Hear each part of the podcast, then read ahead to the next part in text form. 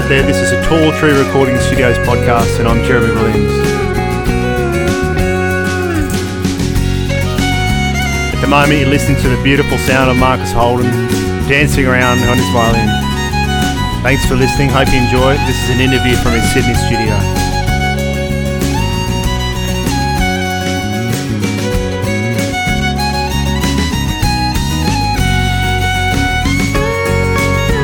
Hello, Marcus Holden. Welcome to Tall Tree Recording Studios podcast from Sydney. Hi, mate. How are you? I'm pretty good. How you going? Oh, well, we're loving technology, I think. It's only taken us half an hour. I guess if we're 20 years younger, we'd probably do it. No. So Marcus is a one of the violin players that I use. He also plays mandolin. And he's got a beautiful tone, and I've been wanting to talk to him for quite a while.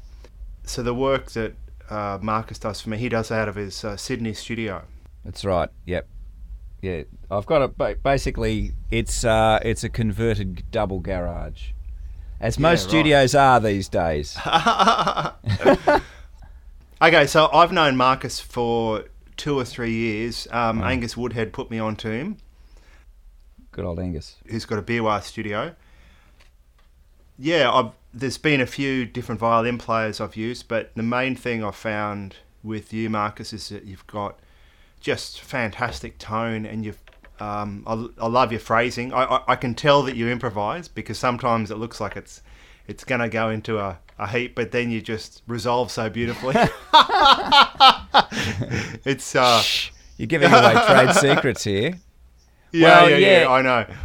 Yeah, I'll just give you a bit of background. I'm a classic. I've been playing since I was 8, so like I'm just about to turn 60. So all stuff you're talking about is experience, I guess. You know. Okay. Cool. And I did 10 years in an orchestra, so I guess, you know, when you talk about tone and things like that, if you're an orchestral player, you actually have to blend. It's one of the big things about being like a rank and file violin player. But so that's, and also I've got really old violins. You know, I've the violin I play on all your tracks I've had since I was 15. My parents bought it for me. It was 100 years old when they bought it, and they got it for like basically nothing. It was a bit of a bequest. So it's a beautiful English instrument, quite bright, but you know, you get a good mic and things like that, and that will give you a good sound, and the rest is up to you. It's funny you should say it's bright, because it always sounds, as I said, there's been different players I've used, and I'm obsessed with tone. Oh, okay. And yours sounds very rich, especially if I, you know, like put some nice reverb plugins. Reverb on it, yeah. Like it just sounds so rich and sweet. I just love it. You know, we could sort of zoom in on that, and I'll just explain a few things. Firstly, it's very hard to get a good old violin. You know, I mean, the good old violins are usually, they don't. I mean, I've got lots of violins, and some of them work. You know, they're new and they work and they sound great. Some of them are very old, and they just work, but they still sound old. You know, it's an old sound. It's the wood's being old, I think, is one of the things. But as I said, mine's quite bright, you know, compared to some of the other things I've played. I've got another violin, it's French, which is nearly 100 years old, which sounds totally different. It's nowhere near as strident in the top end. So, you know, and a lot of... So when you say strident, you mean an open top end? Well, it just yells at you. You know, it's like a voice, you know. Some people's voices are really, really strong in the top end and not so strong in the bottom end. And that's what this violin is like. And a lot of classical players go, oh, yeah. But then, but then you put it in front of, you know, a bunch of other violin, and it's bloody loud. And so, you know, each instrument's got its own character. And I guess I'm used to it too, you know. Been playing it for, you know, nearly 50 years. So... Yeah. Yeah. You know. So what are you doing at the moment? You mean recording-wise? Like, who are you doing stuff for? Well, I've been working... What am I doing this week? Recording-wise this week, it's a bit of a funny week this week. I've got a mate coming around tomorrow. We'll probably do a few more tracks. He's been working on an album for a while. Hopefully we'll get some of that done by Christmas. I've just finished an album of, would you believe I played a tenor guitar and mandolin and cittern on some on a guitar album which features all these guys like, you know, Jeff Lang and all that. Yeah, right. So you're playing tenor guitar. So what is that? Well, it's like a violin. It's tuned. It's like a mandolin tuned down the octave. Four strings rather than eight. Yeah. So it's all tuned in fifths. Okay, so basically you're saying your guitar is 100 years old from when you're a teenager. The violin is... Sorry, your violin. So you're almost 60. So 15. It's like 140-odd years old. Yeah, it was made in 1871. I got it in 1971. Wow, that's so amazing. Yeah, and it's very rare too. Look, I've played some... I know that this sounds like a bit of a wank, but... but I played Isaac Stern's... Strad and his Guarneri and his bow, and Joshua Bell bought the bow for $150,000.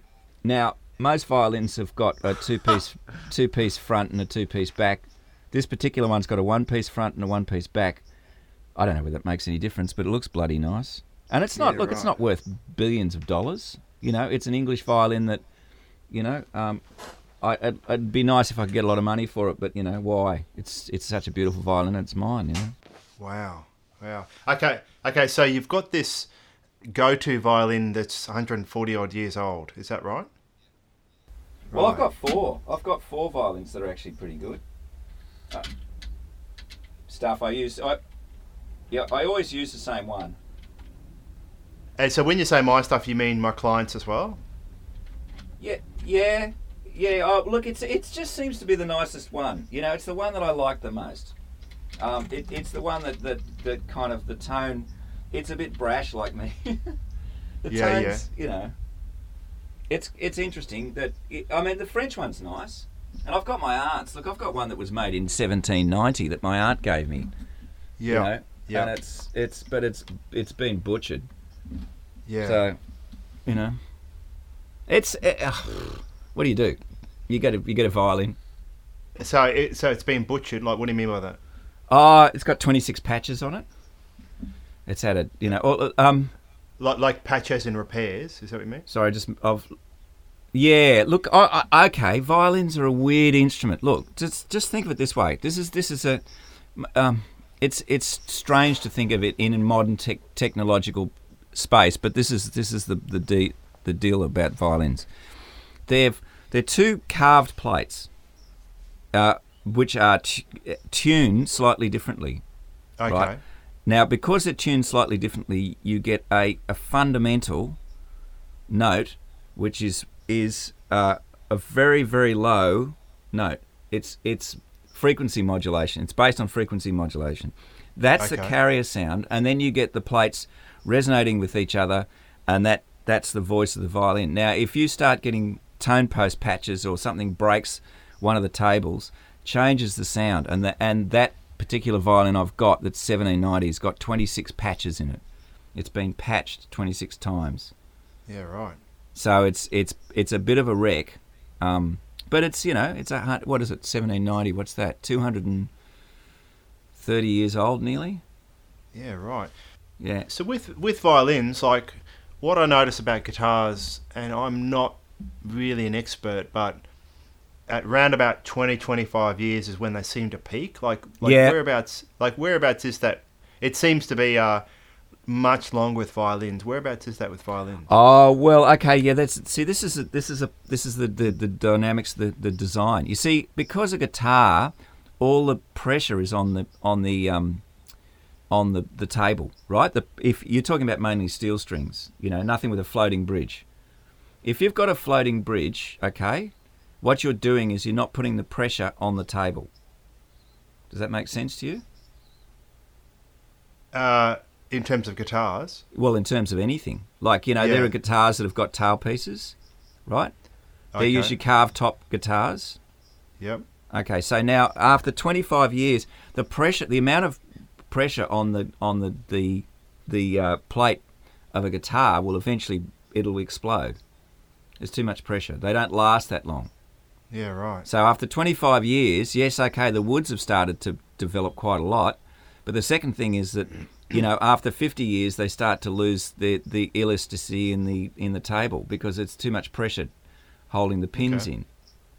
Now, if you've ever seen any 1930s Gibson L5s or things like that, or even earlier, things with carved plates and floating bridges, they don't stuff up. The necks stuff up because the necks stuff up, but the actual bodies are okay. Right. And that's the trick.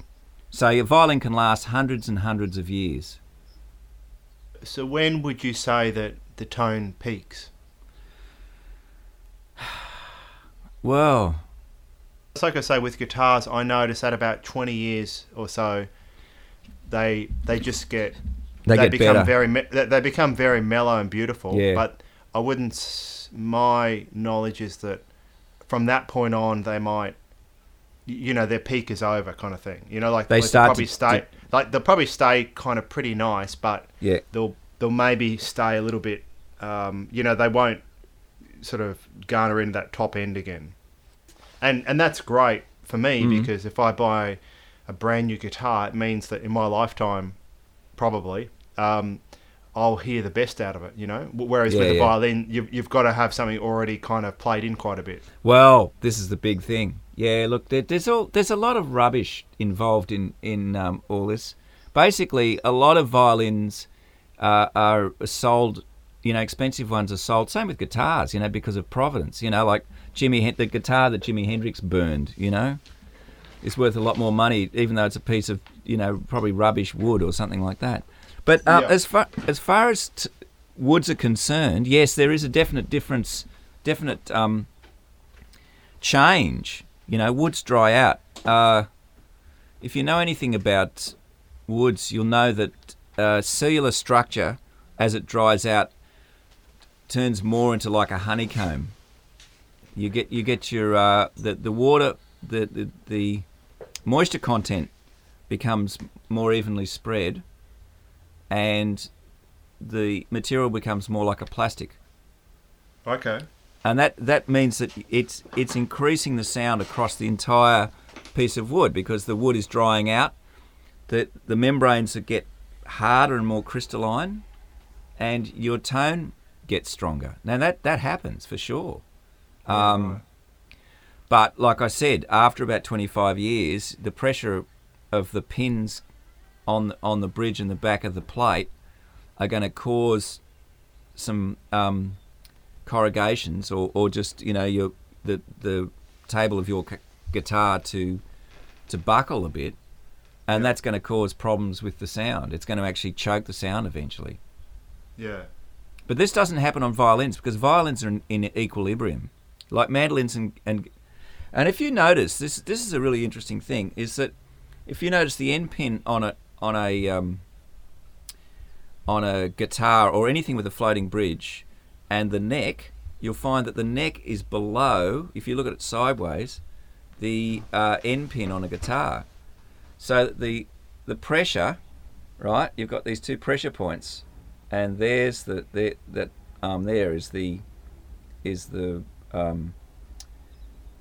strings, which is below the center point of the instrument, so that the pressure's going inward all the time like that, as well as downward like that, and so it's in equilibrium. With the violin, so how many years would you say they tend to peak? Hundreds. I think woods, you know, dry. The woods eventually stuff up. I mean, I think the oldest violin I ever saw was one in Melbourne, which was 1500s, and it looked pretty dead. Okay, so the structure, the structure of the wood can't fulfil its purpose at a certain point. Is that right? Yeah. Well, you see, what happens is that, you know, you varnish the outside of a guitar or an instrument, right? Mm-hmm. The inside's left open to the elements, and what happens to it after 500 years? It actually starts to decay.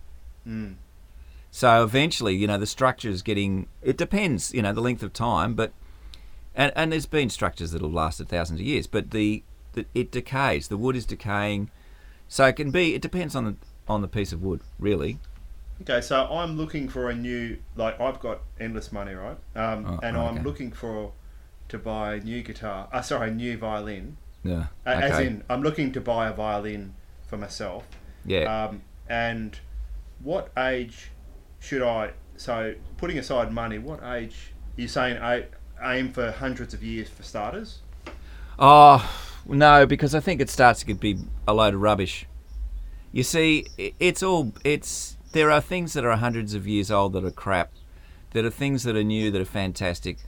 There are things that are 100 years old that are really nice, and there are things that are new that are, crap as well. It's personal choice, I think.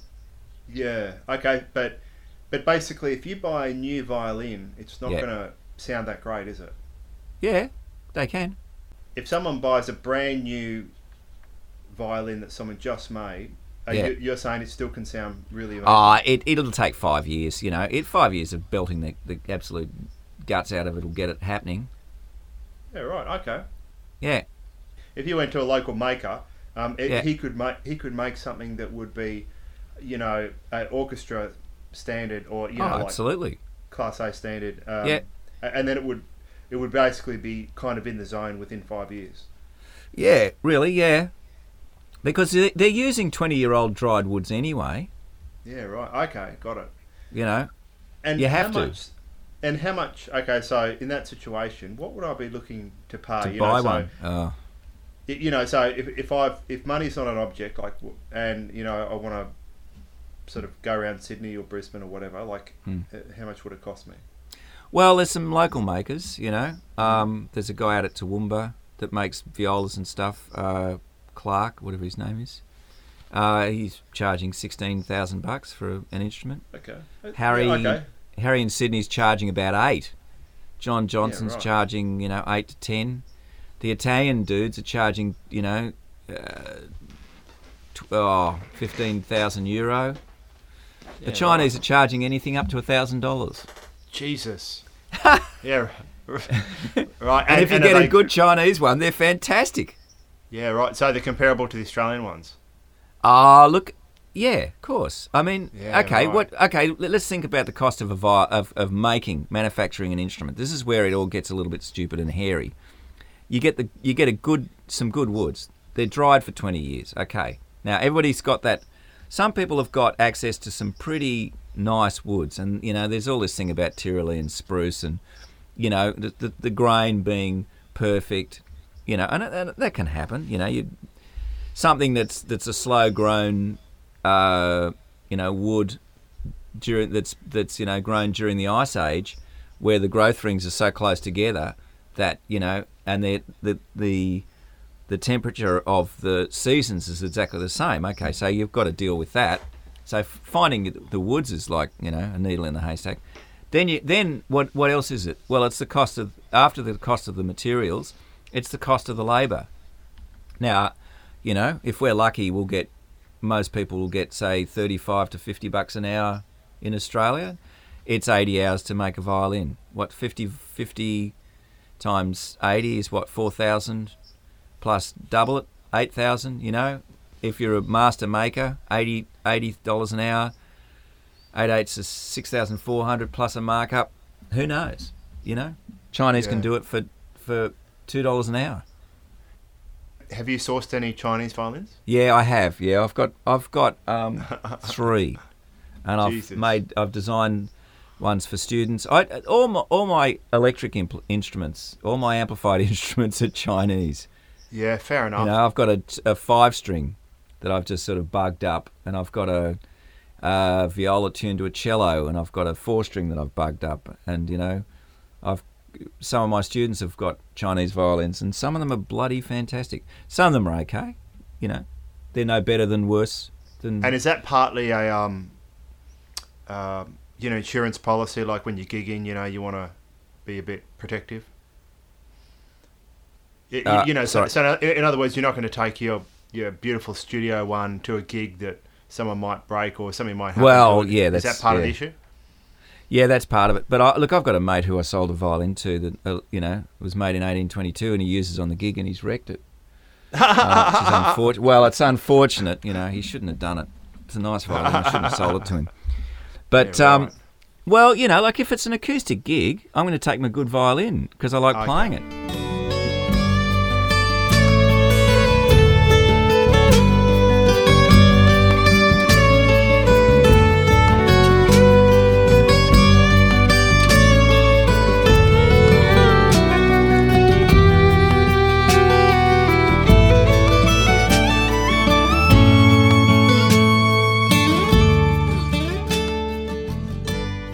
Okay, so like basically, I want to be the next Marcus Holden, right? And so you've said to me that $8,000 could buy me a kick-ass violin. Yeah. Right. Yeah. And for gigs, I could get a $1,000 Chinese one. Yeah, that's right. So not even cheaper, $500. Yeah. Okay, so basically, I want your tone and fluency over the instrument. You've got great intonation. You're a very instinctive player. And also you've got beautiful feel too. Well, yeah, it wasn't always like that. So how did you start? You were saying you started in your teens, is that right? I started when I was 8. I did classical violin with a teacher called Josette Escadan, who's a French teacher who was pretty ratty, and she's still alive. She's a bit of a tyrant. And by the time I was about 15, I was starting to listen to a lot of rock and roll bands. I mean, because when you think about it, the late 60s, early 70s is when a lot of music changed, People like... I was, interested in the Rolling Stones and the blues sort of things. So I listened a lot of Hendrix, Zappa. So by the time I was 15 and 16, I was playing in rock and roll bands and... moving on to doing sort of contemporary sort of jazz rocky things, John McLaughlin, Jean Luc Ponty, all that sort of stuff. And I was always an instinctive player. I love the blues. I love playing the blues, and blues is all about feel. You've got to have that, and I used to listen to fiddle players that played like harmonica players. Yeah, and, right. Yeah. It's funny you should say that, because I've never heard you. Maybe it's just maybe it's just the work that I send you, but I've never heard you sound bluesy ever. In what's come back to me from. Well, I've sent you quite a lot of country and mainly country, and pop and stuff. So I mean the violins, I guess what it is that. I became a utilitarian player. Yes, very early on. I did play in country bands and things like that a lot. But what happened was that when I came to Sydney, I was studying at the Con, doing the jazz course at the Con. So I was studying bebop and all that sort of stuff. And I started getting sessions. I did a shitload of sessions, and basically what they wanted was kind of the sort of stuff that I'm still playing today, which is fairly straight ahead, that sort of stuff. I guess, I did so many country sessions that's where I got pigeonholed for a long time. Really? And I suppose that's the nature of the instrument as opposed to... Well, it's what people want to hear on a country album. Well, and also, when you look at the sort of work that's there... it's changed a lot now, but, when I was starting out, sidemen were always just, backing singers. I was just the backing player in a band that plays behind singers, and that's still the role in a lot of respects. Yeah, right. I mean, that's what that role is. I mean, there are a million fiddle players out there now, and all of them are different. Yeah, and a lot of them play, varyingly similar or different to me. I mean, the thing is though that for example, Sundays is like my Irish gig, so all I do is play the bejesus out of the Irish tunes with a mate of mine who's dad's a jazz player and his mum's a Celtic fiddle player, so he's got a similar sort of grasp of all these things. I don't go outside the mould much. I mean, I could play you some stuff that's totally different to the stuff you hear. I'll get on to we'll get on to that soon. But sure. So basically, in an average week, you teach a bit, you do do some gigs, and you do the odd bit of session work. Would that be right? Yeah. I'm doing, I'll get two sessions a week. I'll get 2 half days of teaching, and I'll get anything up to like 3-4 gigs. Yeah. Maybe 5. I did 6 a couple of weeks ago, which is good. Like, I've got 2 this week. So what's it like being a professional musician in Sydney? Like, has the industry changed from your perspective? Oh, yes, a lot. It's funny, like I've been at it for a long time. It's always gone in waves. Yeah. And it used to be, like it was a bit like the property market.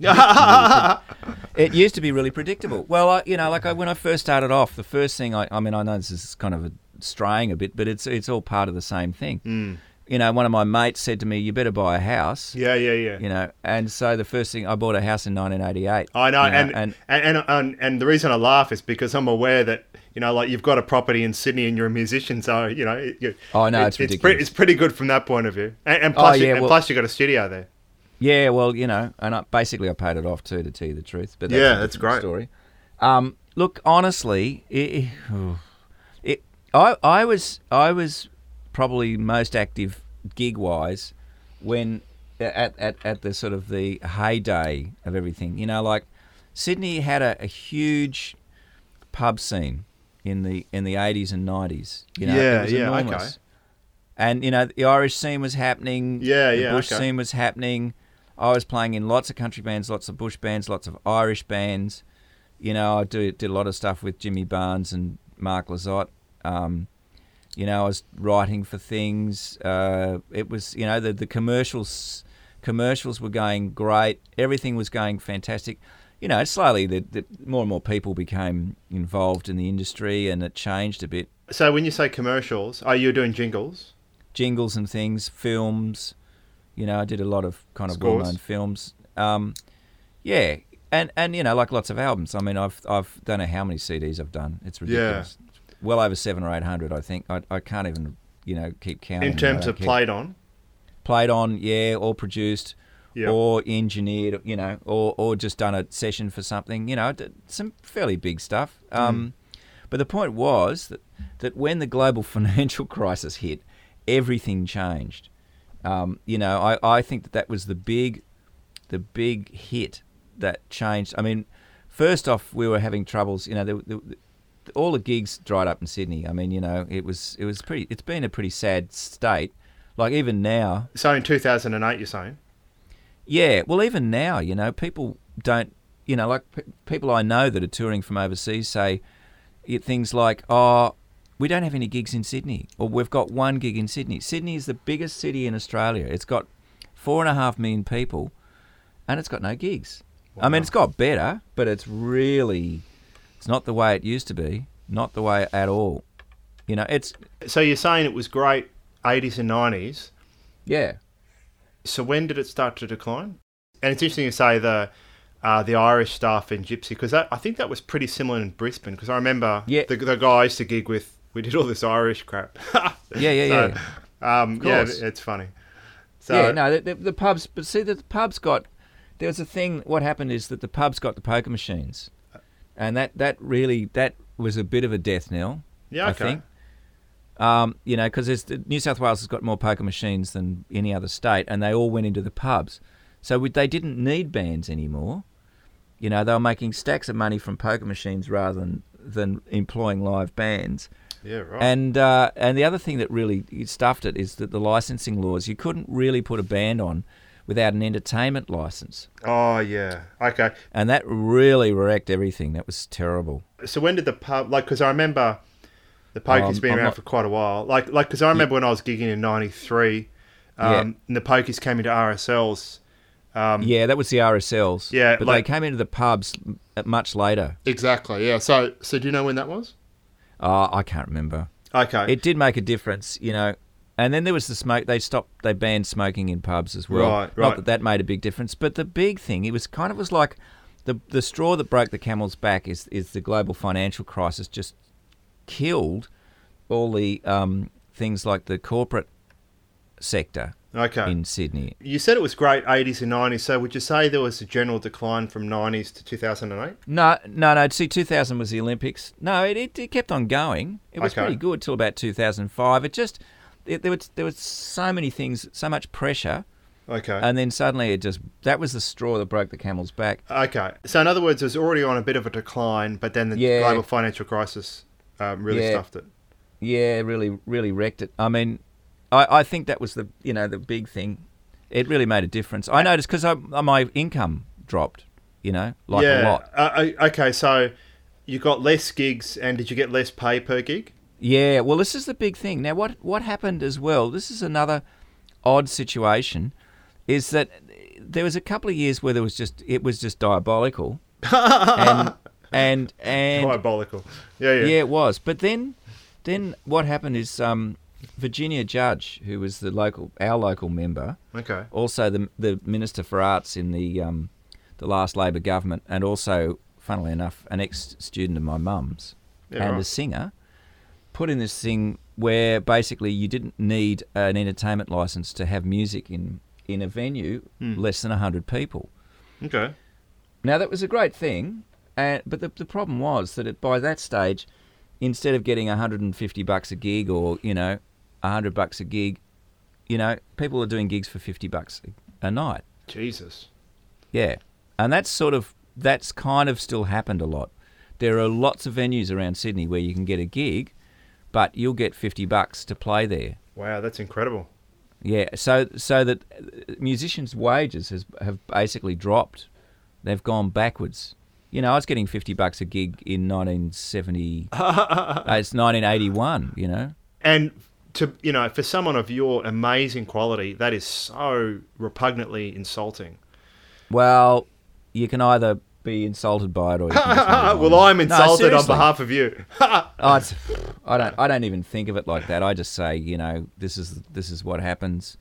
Yeah, I know, but if you're a surgeon with that finesse, but surgery is not music. Music's been the other thing is that the globalization of music has had a huge impact on the local market. I put there's The Voice and X Factor and all that crap. It certainly caused a shift in people's perception. Okay. I mean, there's all there's the erosion of, someone said it beautifully to me once, and that was when I was growing up, people were really hanging out for the latest, Rolling Stones record. The significance, the cultural and social significance of music was huge in modern culture. Nowadays, it's the latest app. Yeah. And Okay. Well, that's quite interesting.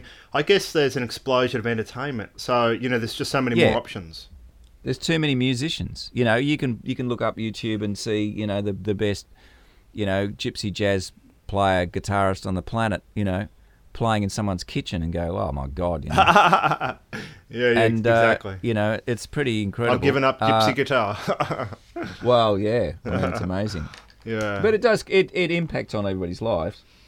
But it's also a bit, people, I guess what people forget is how much time it takes to actually get good at anything. I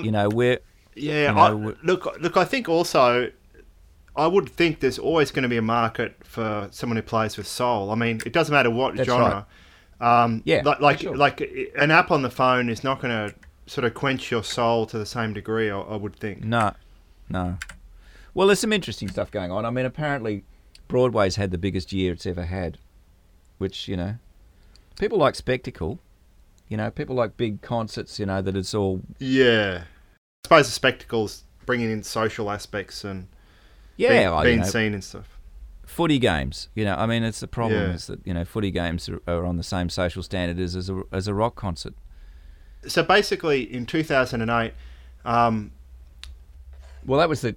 That's when the shit hit the fan, I think, really. Okay, so you started getting less per gig and you started getting less gigs, is that right? Yeah, basically. And did that flow over into the audio world a bit, in the recording world?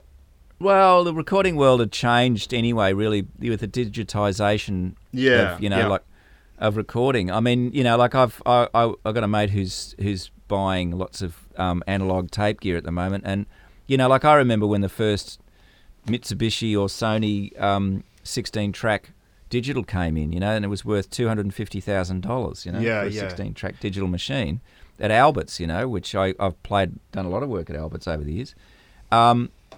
But, you know, suddenly people started, you know, copying CDs, and of course everything became free around the same time, you know. Yeah. But there's a couple of other things that happened, like, you know, like I've got this is a bit of a sideward thing, but sideways. But my father was a computer pioneer in Australia. He worked on the first computer in Australia and built the first data network in 1972, right, which was the second data network in the world. And so I've been around computers for millions, and you know, since I was 4, you know. Now, one of the things that happened is around 2008, the stock market started using Mandelbrot set and chaos theory algorithms to start running stock exchanges, and it just completely changed the whole psyche of not only of society, and including the musicians. It impacted on everybody, and the musicians were the ones. We'd already had a digitized global, you know, globalization, you know, with our music, and you know, again, it was another thing that just sort of added to this huge upheaval in the listening fabric. I think, you know, the listening, everything. You know, everybody's habits changed. We stopped listening to records, we started streaming, downloading, blah. You know, it took a while for the audiences to come back. You know, it's working. I think it's better now than it was then, for sure. In terms of recording or gigs? Well, in terms of gigs, I think there's more gigs. Oh, okay. Now. So it has come back a bit. Yeah, but less money. Far less money. So can a musician in Sydney do okay, or it's just, or if you hadn't have jumped into the property market early, like basically you may not have gone down this track? If I hadn't have jumped into the property market early, I wouldn't have been where I am now. And I mean, the other thing to point out is that, you know, like, and I noticed this is that, you know, like rents in Sydney are still reasonably cheap for the cost of the properties. You know, for the value of the property I have, I would be getting 2.5%, 2% return on it, whereas properties elsewhere are getting 4 to 5% on their property. So rents in Sydney are quite cheap compared to the value of properties. Still a lot of money, though. It screws everybody up. Yeah. It completely screws everybody up. But, okay, these days, like, say if you're coming out of uni, you know, like your main instrument was violin. Yeah. Can you make a good living as a violin player? Yeah, of course. You live in a flat somewhere, and yeah, you know, you teach a couple of days a week. People have been doing the same thing for years.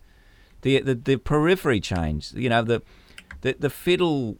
You know, like classical music will always have, you know, orchestras funded by you know, public funding. Yeah. You know, like the SSO and the AOBO and the ACO and the, you know, whatever the other one is, the, you know, I don't know any other orchestras, the Brandenburg.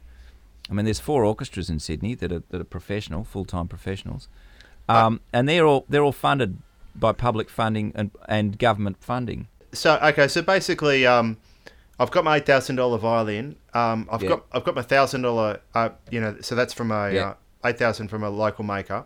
I've got my $1,000 Chinese one, and if I practice my ass off, you're saying I could earn a average to slightly above average wage as a gigging musician in Sydney as long as I'm good? Yeah. Well, you got to be good and smart and teach and do everything. Yeah. Okay. So if I was good and smart, I might earn an average income? Yeah. Learn to service your own car. You know, like average income's like 75 grand or something. Oh, fuck no. Sorry, I swore. You're kidding me.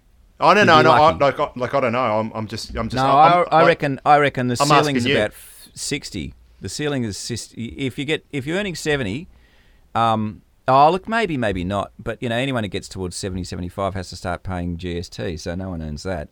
But some of that, look, the rank and file players will get 70. But, you know, I mean, it's still, you know, that's a lot of work. But that's 70 for everything. Yeah. Well, they might make a bit more. Look, it's hard to say. Because, I mean, in Sydney, 70 grand's going to get you nowhere. You know, like, because basically, like, I mean, you just pay the rent and, you know, you're back at square one. Sure. Well, it's your debt level. Yeah. It's the trick is your debt level. So, you know? So in other words, if you hadn't jumped into the market early, you'd be really, like, you'd have no assets, you'd be struggling. Yeah. Right. Yeah, probably. I don't know. I think so. Yeah, right. It's hard to know. I mean, you know, like, there's a point in time where, you know, God, we're not talking about music, but it is true. But, you know, like, it's good to know this, like, to have the realistic picture, because sure, to me, I see you as the, you know, like, you're an amazing player, and so if you were starting out now and someone of your ability would struggle, to me, that means the industry is really in trouble. Oh, it's tough. Yeah. Well, it is and it isn't. I mean, things have changed. I'm now old school, you know. I don't necessarily see things with a young person's eyes, you know. Yeah. And I think young people have different ways of going around things. Yeah, but it's good to know the pragmatics of that. Okay, so if I get really great at this, and assuming I don't get famous, if I'm really lucky, I can almost get to an average income of 60, 70,000. Yeah, well, that's not changed. That's about the same as what I thought. You know, I just thought it's much smarter to be to play good and for people to know you by reputation rather than by fame. Yeah, it's much better. It's good to have a little bit of reputation and, you know, whatever it is, but in the final analysis, it's better to have a solid income.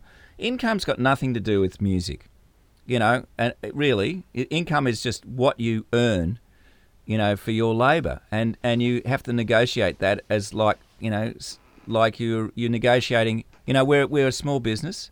Mm. It's all about smartness, being smart. But if I'm coming out of uni now, I need to know the realities of the situation, though, don't I? Yeah. I spent years, you know, driving. I'd drive along the roadside and I'd see something on the side of the road that, you know, oh shit, I might use that. You know, when I was building the studio, I was building it out of secondhand material. You know, lots of friends of mine who are now my age that have property, have, you know, scrounged material, building materials and scrounged stuff, you know, off the side of the road. You know, oh, that looks good. Yeah, right. You know, and I mean, I still do it. I still do it out of habit, you know, like. Okay. You know, assuming that I'm okay with that very average income, and I still want to be like Marcus Holden. So, So what's my practice regime like? Like, are you a big practicer, or do you just get by with basically the volume of work and teaching you do? Okay, it's never, practice is never an easy thing. I try and get practice in doing various stuff. I'm basically, because I'm still learning. I'm practicing a lot more piano, tenor guitar, and dobro than I am violin. Okay. And so how much time would you spend practicing a day at the moment? It depends. You know, like last week I was doing 2 hours a day. Jesus. This week I'm doing nothing because I'm doing so much writing. I've been writing charts and scores and. Okay. You know. So when you say writing charts, you know, as part of your session work.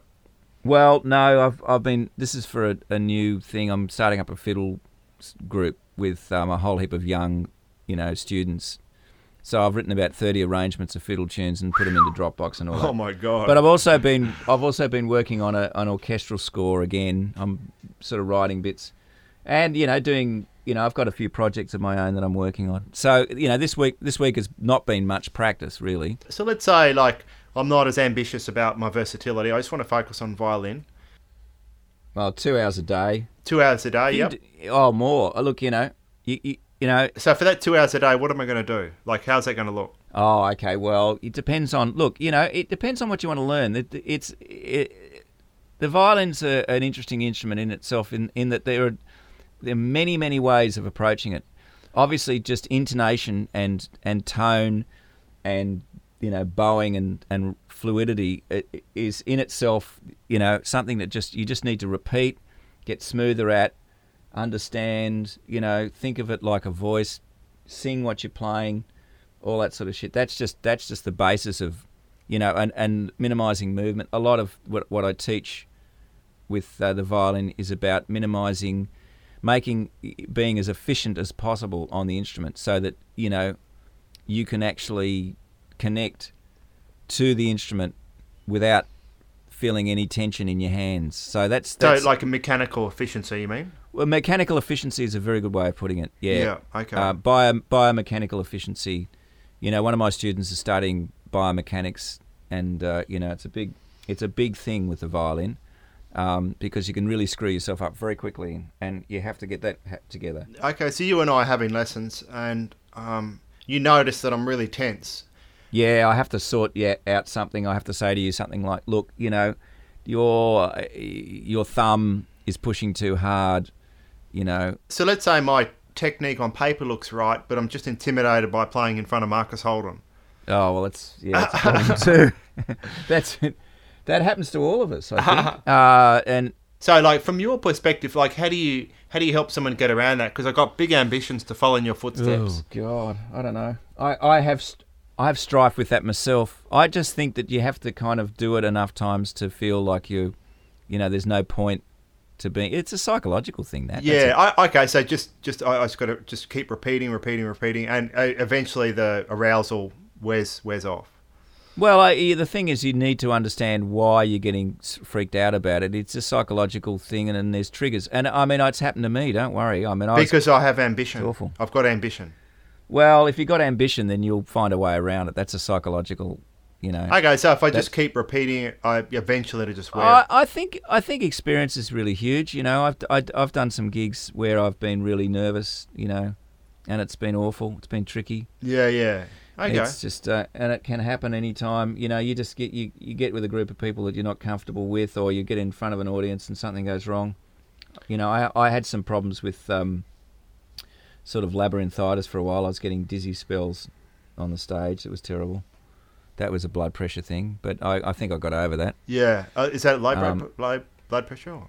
No, high blood pressure. No, okay. It was a bit weird. I had a low-grade infection. Oh, yep. You know. Yep, makes sense. Okay, cool. Yeah. Well, not cool, but... Yeah. No, it wasn't good. Okay, I mean, but it was just a temporary situation. Well, hopefully, yeah. I don't seem to get it that much these days. It's just, yeah, you know, shit, I'm nearly 60. If I was 40, I wouldn't notice it, you know. Yeah. But you know, as far as teaching, as far as learning stuff, you know, there's you know, you want to decide what you want to do. I mean, a lot of fiddle players I find get stuck in one thing, and they don't necessarily want to expand from where they are, because it's a very hard instrument, and it's very easy to be comfortable. To stay comfortable, you know, yeah. Like. Challenging yourself with a different style or technique is you know, pretty confronting on the violin, I reckon. So, you know, like improvising and things like that, playing, you know, jazz standards, playing Irish tunes with all the ornamentation, playing proper bluegrass technique. Yeah. You know, they're all slightly different. So a recent track you sent, two versions, and the first one just touched my soul amazingly, yeah. And the second one nowhere near as much. It still technically is fine, but it's amazing the difference of feel. Yeah, right. And I think the first one you just totally wung it, if wung right. It, if wung it is a yep. word. Yeah. So what's happening there? Like, do you know why? Is that just one of those? Yeah. Sort of things of God and nature, and just sometimes it comes yeah. and sometimes it doesn't. Is that? Yeah. It comes and goes in things. You know, I mean, I usually the first take is the best one. Yeah. You know, how are you able? So, if you have a job and you really need to get yourself into the zone, and you know that okay, there's that feeling that will come through. Is there a way that you can make that happen, or is it just a chance thing? Look, I think if you're a real professional, you can turn it on, you know. Yeah. Okay. So for you, how do you do that? Oh, I just I don't know. I mean, is there an imperative? You know, if there's a if there's a financial imperative? I have no idea. That's a really tricky question, and I don't really know how to answer it, except that... Because in this song, it was like night and day. I mean, don't get me wrong, the second version, if I hadn't heard the first one, I would still think it was nice, and there was no issues with pitch or timing or anything. Yeah, but it's just like, there's something about the feeling of that first one, just I think if I remember rightly, I did the first one. I did the second one because I went, oh, look, I better give you a backup. Not because of any other reason. You know, like I think I nailed it anyway in the first one. And I'm pretty sure you changed preamps. Oh. Yeah. Right. Yeah. You used... I used the Behringer. I know. And, you know, like that's I was... Right. You know, I was that's kind right. of not even wanting to mention that. But, yeah, like it's amazing. But I can't remember if the Behringer sounded great. The Behringer was the first one. That was the one that classic. For those people who don't know, Behringer's sort of supposed to be a crappy tone. But, yeah, you know, like I always go on sound and for whatever reason, may have been the mics and everything else in the chain, but there was marginal difference in tone, but the playing was just like night and day in terms of difference. Sure. Yeah, no, I just did it, you know. I mean, look, it's... There's a kind of a through compositional concept, yes. If that makes any... It's making it up on the spot, composing on the spot. Yeah. Right? You can capture a moment just by capturing a moment. You can capture it by just being there. I work with players that do that a lot. I work with players that's their... That's the reason why they get gigs, is because they're able to actually create something in the moment at that point in time. Yeah. The difficulty I find is when I'm having done a lot of recording, is listening to people and being, well, I don't know, somewhat disappointed sometimes with, you know, technical problems, because, you know, I can hear it all. I mean, I'm not... Look, it's experience. I'm not the greatest musician. It's just a lot of experience. You know, you just feel it. It's a intuitive thing.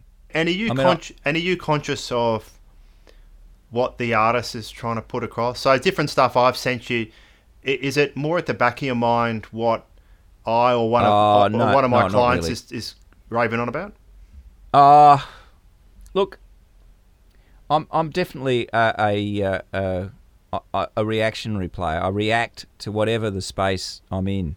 A lot of the logic that I employ in teaching and practicing, and it just goes out the window when I'm playing. It's a different area of my brain. It's I explain this to my students that, you know, like you can just, once you start to get a handle on the instrument, It can be the most amazing thing, because you can just forget what you're doing. You know, you could just, it's just you're in the moment, and that's the best thing about music. You can't take that. No one can take that away from you. Just playing and just being there. You know, even if it doesn't land on tape,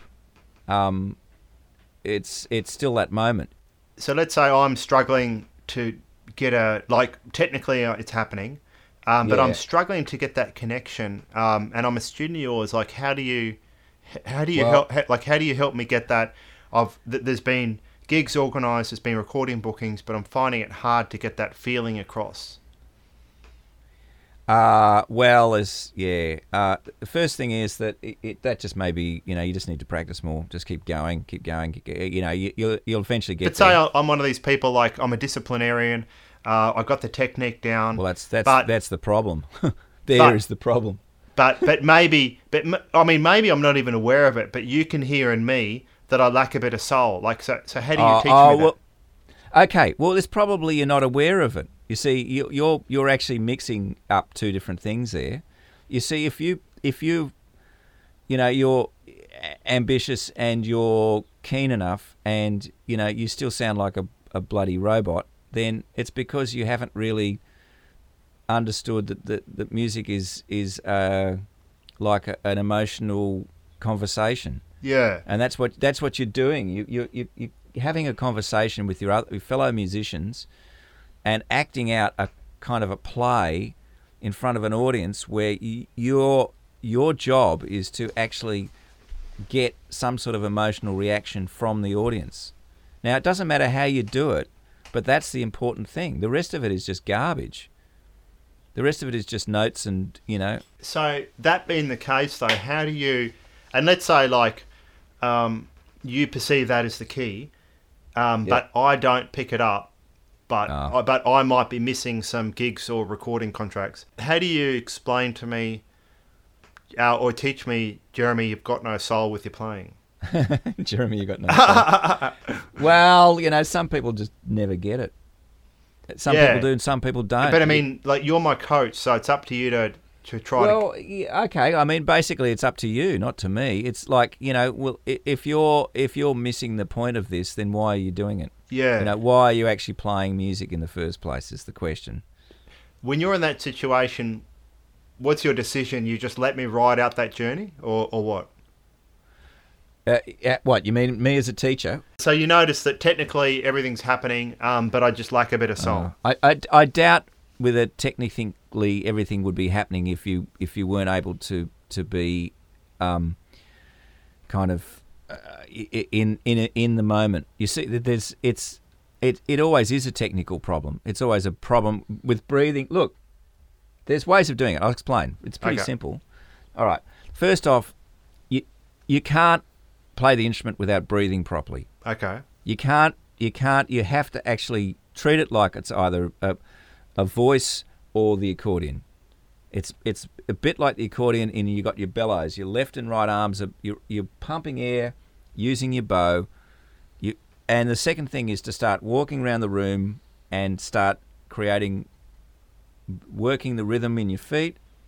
You know, you walk around, you dance. I mean, I don't dance, I'm shit. But you dance. You walk around the room and you step to whatever you're playing. Okay. And that creates a sense of rhythm. And it gets you out of the static nature of the technique that you've developed, which is causing you right. No soul. Okay, so if I'm standing still, this could actually hamper my ability to get some soul going. If you try it on guitar, mate. Seriously, try playing guitar, walking around the room in time. It'll get your head into a different space so fast, you won't know what hit you.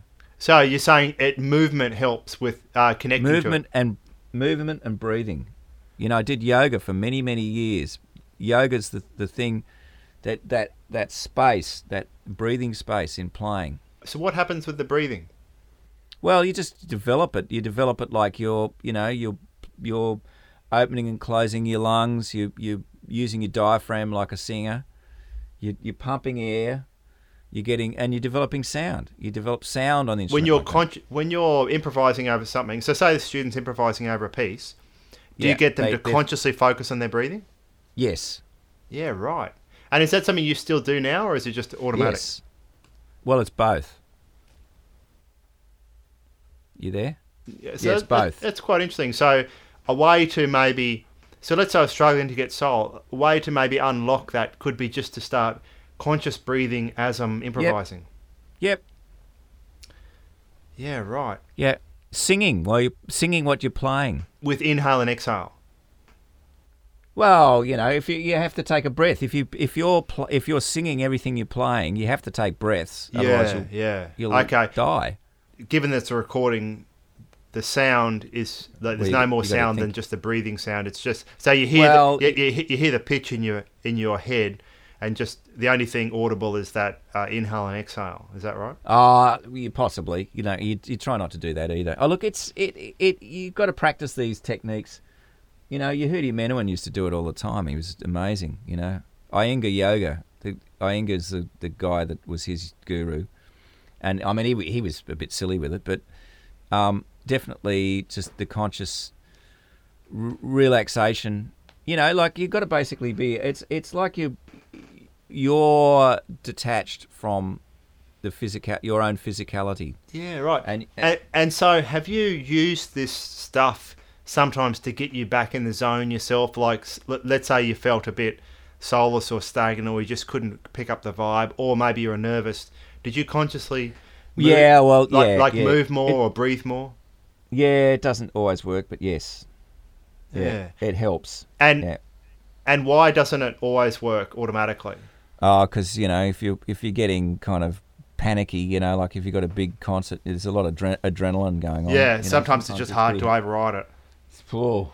Adrenaline's a very strong drug. I know, it is, isn't it? It's amazing. It's huge. Yeah. Speaking of adrenaline suppression, do you drink much when you play? Are you a drinker at all? Oh, look, you can't drink too much, you know. I mean, I can get away with about 2 pints, 1.5 pints, and then it's starting to, affect my playing. It depends on the situation. Yeah. Sometimes I won't drink at all. You know, you can't because it's too. Sometimes you can. Yeah. Sometimes, you know, you get so wound up that you have to drink after you've finished just to slow down. Yeah. Alcohol's got a lot of sugar in it. It gives you more of a rush really quickly, and then it slows you down. So, you know, I mean, it depends on the circumstances. And what about in the studio? Like, do you like to consume anything in the studio? Like drink alcohol or coffee or tea or anything? Oh, tea's good. Tea's always good. Yeah. You know, no, the studio's... It's too hard in the studio. It's too... You know, like the vibe of a gig, you know, if it's a pub gig, then, you know, the rest of the audience is drinking, so you might as well get into that thing. But you know, the studio, no, man, it's hard. Studio, you've got to be... You know, it's you've really got to be kind of, you know, zoned in, not zoned out. Oh, okay. You know? So you feel like it'll take the edge off. I've seen it happen to myself. I did a session once, which was a classic. I was playing in an easy key, and then we went up a semitone. I had about 2 sips of beer, and it was my intonation just went whoop. just changed my state of mind, you know. And it's like, oh, that's not good. Interesting. Yeah. Oh, that's very, you know, you've got to know yourself. You've actually got to know what you're capable of. Yeah. You know, I mean, I guess that's experience as well. Yeah, it's funny. Maybe it's my sloppy standards, but the only thing I've noticed drinking is that if I play chess, I can't play optimal, but I feel like I can sing and play guitar better. A few drinks seems totally fine, and if anything, probably better. But it happens. Well, it's a depressant, but it does give you a sugar hit. Depends on what you know. If you drink rum, there's a lot of sugar in rum. Yeah. If you drink white wine, there's a lot of sugar in white wine. But there's not so much in beer, you know. So beer doesn't really give you as much of a sugar hit as you know, wine or spirits will. So in the studio, you feel like it's too delicate and refined a situation to drink anything. It depends on. I mean, if I'm recording, yes. If I'm mixing, it depends. You know, if I'm trying to create, it also depends as well. I think that there's a... You know, like one of the things I've discovered that I find very, very tricky, but works, is that I'll do things in like bursts of 20 to 35 minutes. You know, sometimes I'll only practice the piano for 20 minutes, but it'll be just intense. And then I'll stop because I want to just basically get one thing down. It's like baby steps. Everything's in baby steps. Like, you know, if you're going to do... That's why one piece, you know, first take, bang. You set up the mic, you know, you really don't listen to the piece much. Or if you do, you leave enough space between listening to it and recording it so that it feels fresh. Maybe you've got a bit of familiarity with where it's going. Yeah. And then off it goes, you know, because really music is about that feeling, and you want to capture that feeling. Yes. So, you know, it's just bursts. It's just bursts of concentration. You know, I mean, there's exceptions to that. I mean, I spent 2 hours writing yesterday, so you know that was pretty full on. So it seems to be about as you said, knowing yourself. Yeah. I mean, you know, I've got a quirky way of looking at things, and I'm probably fairly ADD, you know, so. One of my 10-year-old kids said that, asked me if I was ADD there a while ago. It's pretty funny. Yeah, right. Yeah. And you mentioned yoga. Yeah. I'm just moving the mic for a sec because I'm running out of battery power. You mentioned that you sometimes would apply some of your principles of yoga. Well, it's all about breathing. It's also all about the thing is that it's easy to get tense too. Yeah. So it's being aware of where you're getting tense and trying to. A lot of yoga's there's a couple of different concepts in yoga. One of them is breathing, obviously, and that's something that's really handy. Meditation is very powerful.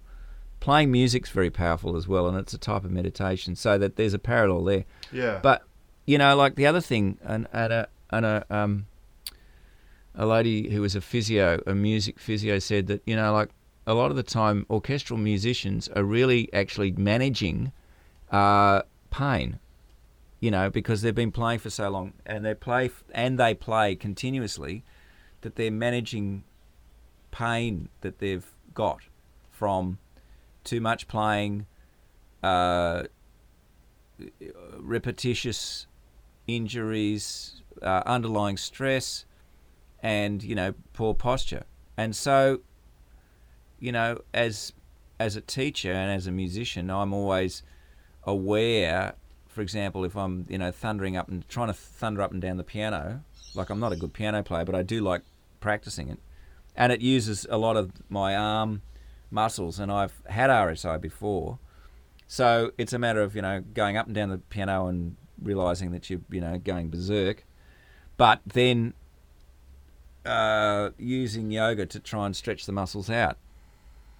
Yeah, yoga's basically the inner thing of yoga is like using your own muscles in resistance against each other to pull to make them stronger and to get rid of stress.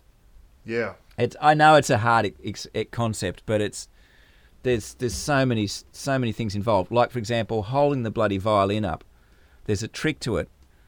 Right, and that is that you don't actually hold it from the muscles. Like, you're holding the violin up, you've got your elbow, one elbow up at 90 degrees and the other one up at, parallel to your, to the ground.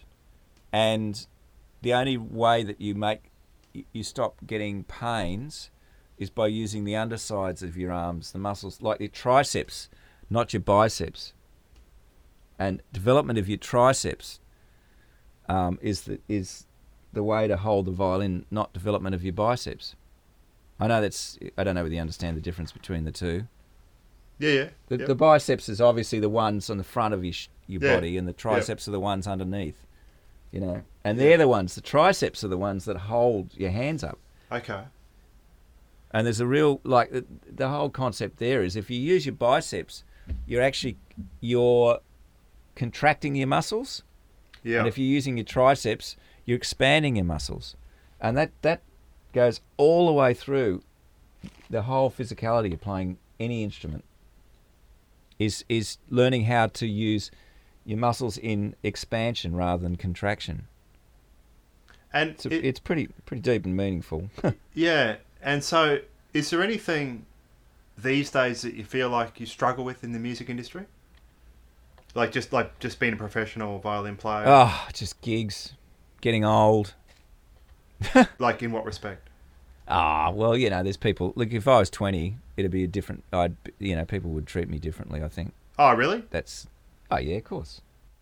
So you feel like they dismiss you at gigs sometimes? Oh no. Look, for example, a very well-known show uses players that are between 23 and 28 that have to be female. Oh, is that a TV thing? Yeah. Oh, okay, yeah. And I won't name it, but it's pretty obvious. Yeah. And it's true. I know that because I know the producers in that. I mean, and also you don't want an old grey fart playing at your wedding. I don't know if the old fart played well. yeah. Look, it's true. It's true. The younger ones get. It's always that. I mean, I'm not. It sounds like I'm bitter about it. It's a reality. But I mean, like those those young farts are going to get old too, so... Of course, we all do. Look, you know, I've had my time of being the smart, you know, sexy-looking violin player. Yeah, yeah. That's okay. It's fine. It's, you know, I'm lucky to have enough capacity to keep going and, you know, to make it a lifetime, you know, pursuit. And is there anything else? It's a wonderful thing that you find a struggle as a musician? Just keeping it together. Yeah. You know, actually practicing, actually doing everything that has always been a struggle is it's no easier. Yeah. It's no easier, you know. I guess one of the things, look, one of the things to watch out for is the, you know, like when you reach the pinnacle, what you consider your pinnacle, you know, and then so that the gigs are becoming less, you know, you're not getting the standard of gigs or the, you know, like, I mean, I played at the Lincoln Center once, you know, I mean, I was a soloist, you know, I wrote some music, which was for the orchestra, you know, this is in New York. You know, that's pretty full on. Not many people have done that. Yeah. So where's the next, you know, big thing coming from, you know, and people get addicted to that and it's fine, you know, and I've got mates that are, you know, are addicted to that and probably won't get to that point again, and then there are people that are, you know, continuously doing amazing stuff. Oh, so in other words, what you're saying, you can get addicted to the spectacle and the sensation of it rather than the music itself. Yeah, of course you can. You do. Yeah. I mean, it's. But I mean, it's pretty dangerous if you do, because there's so many sort of low grade gigs, isn't there? Sure, and I mean, you know, there's also lots of casualties along the way. You know, I mean, there are a lot of musical casualties. Yeah, you know, really, you would not believe. And like, could you give me an example? Oh well, I won't, because you know they may not consider. I don't mean a specific example, but do you mean someone who takes up drugs or something, or? Well, yeah, alcoholism. Tons of alcoholism, tons of depression, tons of yeah. Oh, it's disgusting. And I've seen it happen. Like, basically using substance as a way to, sort of bring back the high of those high sensation gigs. Or they've made a decision wallowing in their own. I mean, you know, it happens. The problem is that, you know, you're out in front of an audience, and it can be an awful thing. Yeah, yeah. You know, it's adrenaline is the strongest drug known to man. Yeah, yeah. And that's the truth of the matter, you know. I mean, maybe not. I don't know. I don't know whether ice is stronger than adrenaline, but. So you said you're almost 60. Like if you could go back and change anything, would you? Was there anything you'd do different, or like would you still pursue the same career as a violin player? Oh no, definitely pursue the same career. I probably wouldn't be as I don't know. I think I have been a bit socially inept from time to time. So, you know, I mean, I don't know. I just like socially inept as a musician. Oh, just being silly. You know, just pissing people off when I needlessly is probably you know. You piss people off. Well, I have, yeah. I mean, not intentionally. It's just been, you know, I've just been full of life, I guess. Oh, like, but, maybe a bit brash in your younger day? Yeah, a bit, you know, basically being... A bit arrogant. A bit brash. Yeah. A bit arrogant, yeah, all that sort of stuff. You know, I mean, I guess in a way it's been also done a lot of stuff because I've been brash and arrogant, and people have, you know, I think it's cut both ways. Yeah. You know. Okay, so... I think there's... Look, the thing is that I still think that there's a lot I can do. Yeah. I mean, I'm still looking to the future in a huge way. You know, that's the thing, is that there's no point looking back and going, oh, I wish I could have done that. You know? It's more a matter of, I wish I can do this, you know. Yeah. I mean, there's a few things I really, really want to do that I'd love to do, you know, but I'm getting this year out of the way, you know, because it's been a pretty tough year for me. You know, my mum died earlier this year, so that was pretty hard for me. And, you know, I haven't been totally underpressed by all of it. But yeah. And she was also an artist, and very similar to me. So, you know, I mean, it sort of changed a lot of things. And it's also probably bringing into focus, you know, it's all happening at the one point in my life where, you know, the society gives you the sort of the gold watch of the seniors card. Oh, you mean it makes you more aware of your mortality? Of your mortality. Yeah, definitely. You know, I'm aware of my own mortality. But I mean, the other thing too is that, you know, like it's a circle. It's just that I as you probably from this conversation realise, I'm a real believer in watching the way society works. Yeah. And, you know, even when it even to the point where you have to start being objective about your own point in the universe, you know, and that's probably what's been happening a bit. So, but there's a lot I want to do. I mean, I've got, like, I'm off to India, okay, for my 60th. I'm going to a musical retreat with these fifth generation Indian classical musicians. You know, it's with some of the students from AIM, which is a big thing. I mean, yeah, cool. You know, and hopefully we'll go there every year and study, you know, some pretty full on music. You know. So, which would be interesting. I mean, I'm going to go to France, you know, and play Irish music, you know, next year as well. So with your mum dying, like, has there been any decisions or changes that you've made as a consequence of that and that reflection? No, not really. No. I mean, not at all, actually. No, just it's just been tough because, you know, I miss her. My life hasn't changed. I mean. You know, I mean, I'm not driving around in a sports car. Yeah. Yet. Yeah. But no, I just look. I've probably, you know, that if there's been any change, it's I've been practicing more, I think, and slowly getting back to a point that I was about 3 or 4 years ago, you know, which is, you know, starting up stuff again, and look, you know. It's refocusing. I'm getting a bit more refocused. Okay. You know, I'm surprised to say that, actually. But it's been a couple of years. So, yeah, you know, I mean, there's interesting things to do. So you felt like you got distracted for a little while? Oh, yeah, definitely got distracted, yeah. And it's easy to do, you know. The other thing is that, look, you know, you don't want to spend your bloody life trying to control it. Yeah. You know? I mean, I think some of the time, the beauty about life is that it sometimes overwhelms you in good ways as well as bad ways. Yeah, true. Yeah. You know, and so what did you get distracted in? Why? Oh, no. Like what? What? Yeah. What do you mean? Well, you what said, did I get distracted? You said you got distracted a little bit. Now you're refocusing. Oh, okay. Well, I'm just starting different projects again. You know. Yeah. Probably going. I'm trying to get back to Europe. Going to India. I've got some. I've been told I need to do another CD for my record company. Cool. You know, I'm sort of starting to write a bit more. It's all sort of starting to come, like, you know, when it's a bit like the, you know, you get this sort of nebula, sort of cloudy sort of thing, and slowly, you know, things start to precipitate from that. Yeah. You know, I'm always busy. I'm always doing different. You know, there's 20 projects going. You know, in different guises, you know, floating in the ether. It's just whether I can, you know, pick up one of those projects and do it, or whether I want to instigate some of my own. Okay, so people on this podcast have heard a little bit of your playing over my stuff. Yeah.